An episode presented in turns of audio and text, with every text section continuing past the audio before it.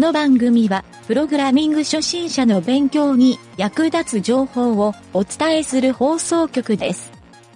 プログラマー狩り。この中にプログラマーはいるか？いません。座右の銘を言ってみろ。雨降って地固まる。工房筆を選ばず。無限ループは未熟者。いたぞ3番だ。連れて行け。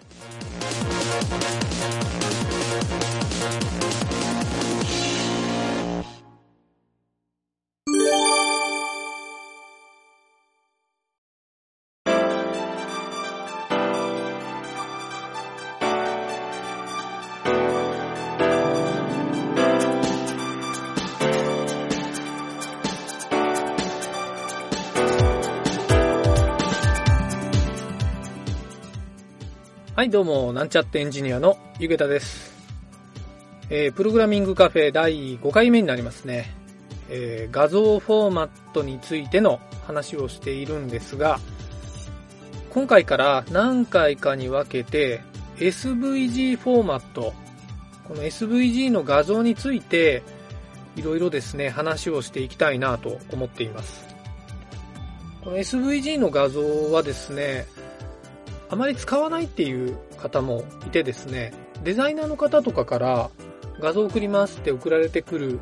アイコンとかがですね、よくピング画像になってることがあるんですが、まあできればですね、結構シンプルな画像であれば、SVG のフォーマットを使うと非常にデータ量が軽くて扱いやすいので、えー僕はですね、こっちの方を使いたいなと、まあ使うことを推奨していることもあるので、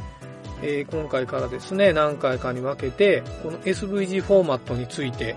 お話をしたいと思います。はい、ちょっと SVG のことはよくわからないっていう人は、あの、このプログラミングカフェを聞いてもらうと、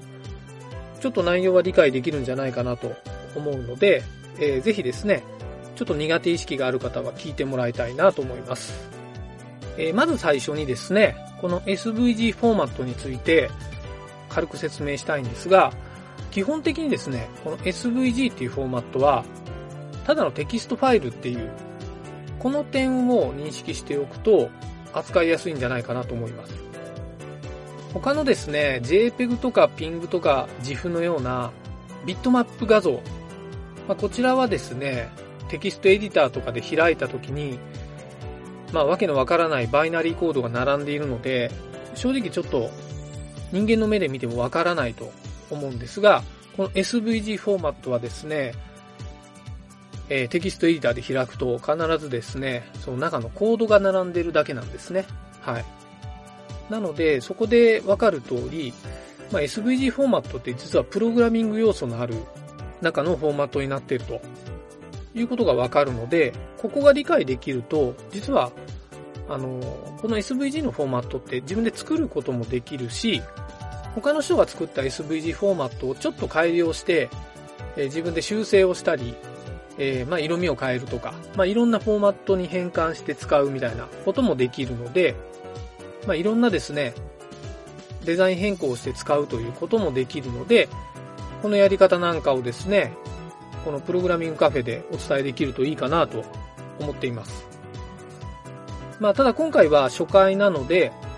えーちょっとですね、そこのやり方に入る前の事前段階の予備知識的なところを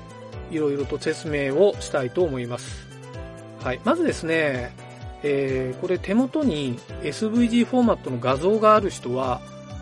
テキストエディターなどで開いてもらうと分かりやすいんですけど、もしですね、手元にこの SVG フォーマットの画像がないという人のために、ちょっと最初に画像ダウンロードサイトの話をしておきたいなと思います。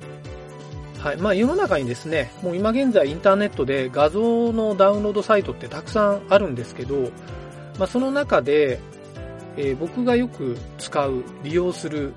サイトっていうのを今回紹介したいなと思います。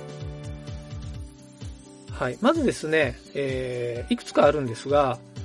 一つ目は、あ、基本的にですね、まず、はじめに基本的なところとして、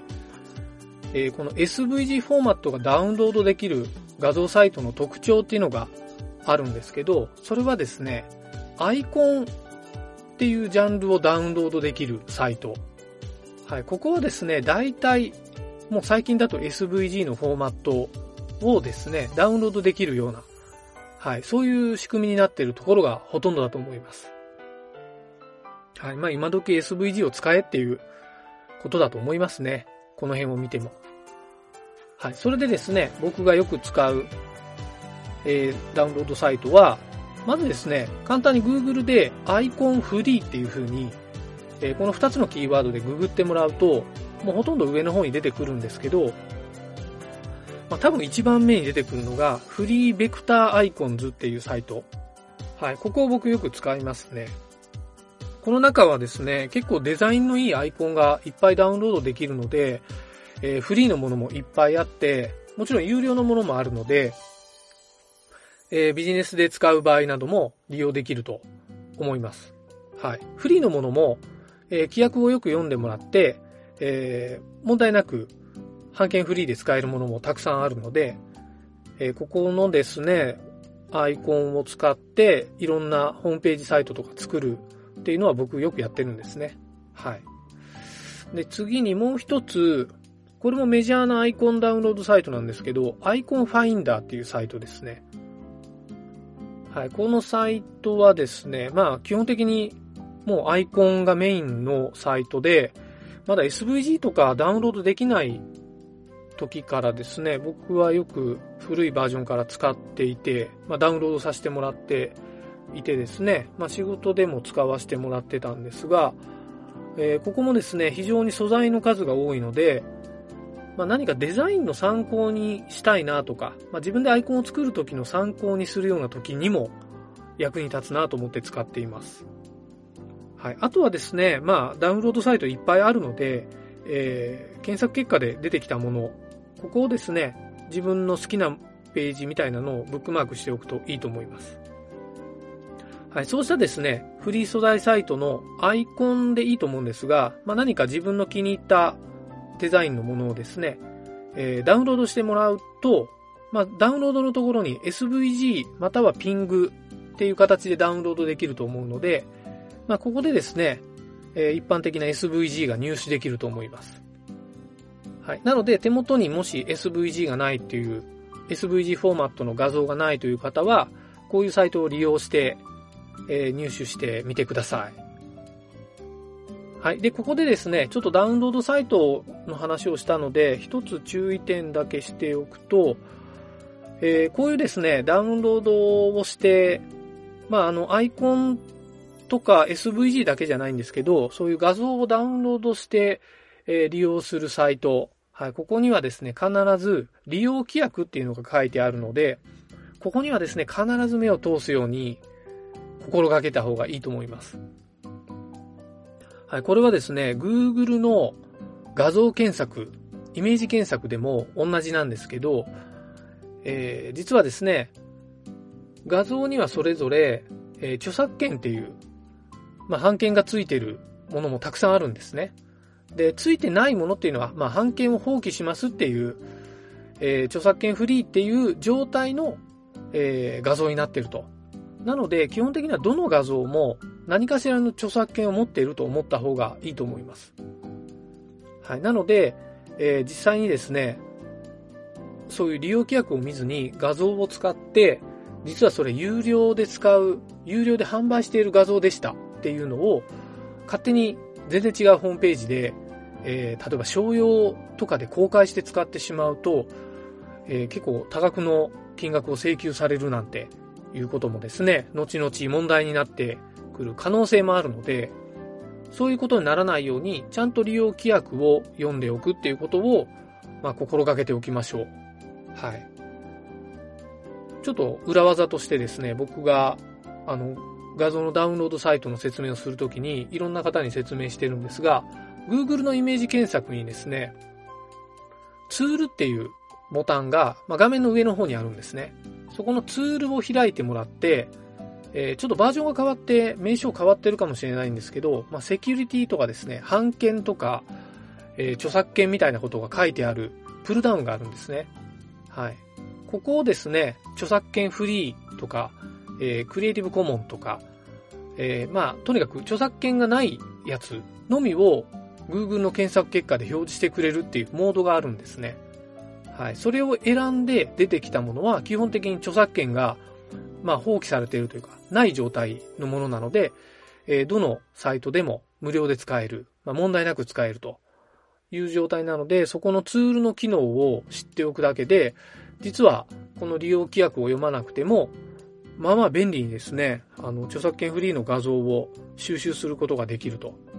はい。こういった裏技もあるので、ぜひですね、今回のこの SVG の活用も踏まえて、この辺の画像のですね、検索も詳しくなってもらえるといいかなと思います。はい。そんな感じでですね、SVG のフォーマットを使おうということで、まあ、事前の予備知識を話をしてみました。はい。次回はですね、えーもうちょっと突っ込んだ SVG 画像フォーマットの、まあ、中身についていろいろ話してみたいなと思うので、えーちょっとですね、この辺興味を持って聞いてもらえると非常に嬉しいかなと思います。はい。それではまた次回よろしくお願いします。